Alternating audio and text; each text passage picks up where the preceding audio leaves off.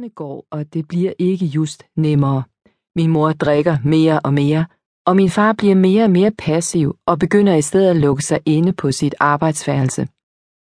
Min mor drikker aldrig i hverdagene, hvor hun passer sit arbejde.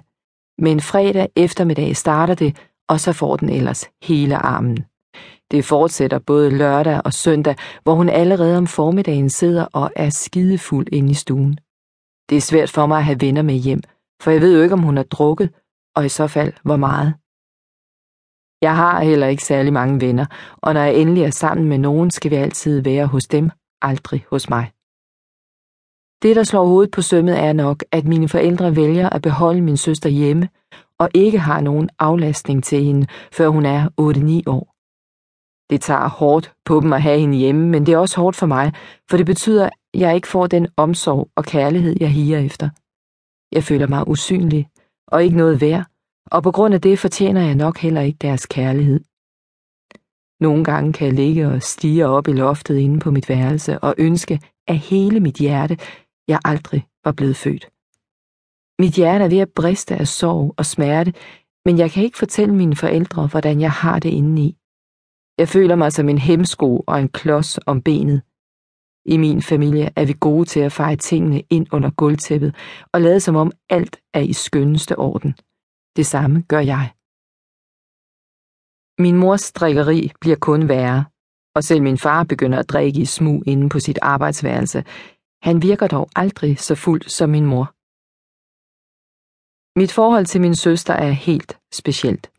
Jeg er omkring 11-12 år, da jeg begynder at tage mig af hende, når min mor ikke er i stand til det. Jeg passer hende, leger med hende, giver hende tryghed og omsorg og overøser hende med al min kærlighed. Jeg passer på hende og tager hende i forsvar over for dem, der har det med at se ned på hende. Hun er mit et og alt, og jeg giver hende lov til at sove i min seng. Af hende får jeg det, som jeg har brug for. Betingelsesløs kærlighed, tryghed, nærvær og omsorg. Og hun giver mig det på sin helt egen måde. Jeg bliver dog hurtigt en lille voksen af alt det ansvar, jeg har påtaget mig ved at passe min søster, og får en dag den tanke, at hvis jeg nu begynder at gøre mig umage og gøre en masse ting for andre, så vil de nok blive lige så glade og taknemmelige som min søster. Og så kan det jo være, de bedre kan lide mig. Jeg overbeviser også mig selv om, at jeg for at få andres kærlighed skal gøre mig fortjent til den. Lige så stille gør jeg mig mere og mere umage og begynder at behage alle andre og opfylde deres behov frem for mine egne.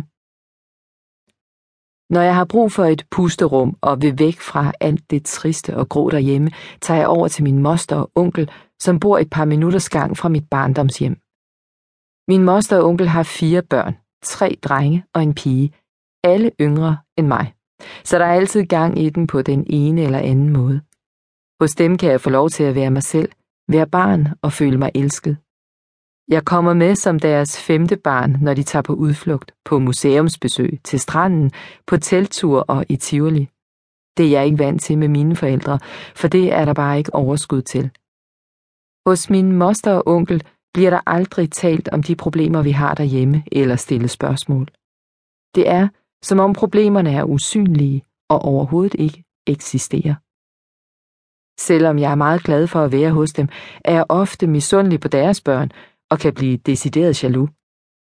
De har hinanden, hvorimod jeg bare har en søster med Downs syndrom. Jeg ønsker mig noget så inderligt, en søster, som jeg kan dele alt med. En søster, jeg kan tale med, så jeg ikke er så alene med alle mine tanker og bekymringer. En normal søster. Jeg bliver noget så fortvivlet over at have de tanker, for jeg har jo en søster, jeg elsker overalt på jorden. Jeg føler mig meget splittet. Jeg føler mig også meget splittet med hensyn til mine forældre.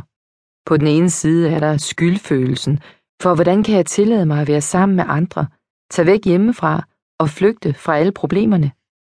Hvad tænker de ikke om mig? Og tænk, hvis de tror, jeg slader om min mors drikkeri. På den anden side er jeg glad for at slippe væk. Det giver mig en frihed og et pusterum, hvor jeg kan være mig selv. Kapitel 3 Når min mors drikkeri er værst, specielt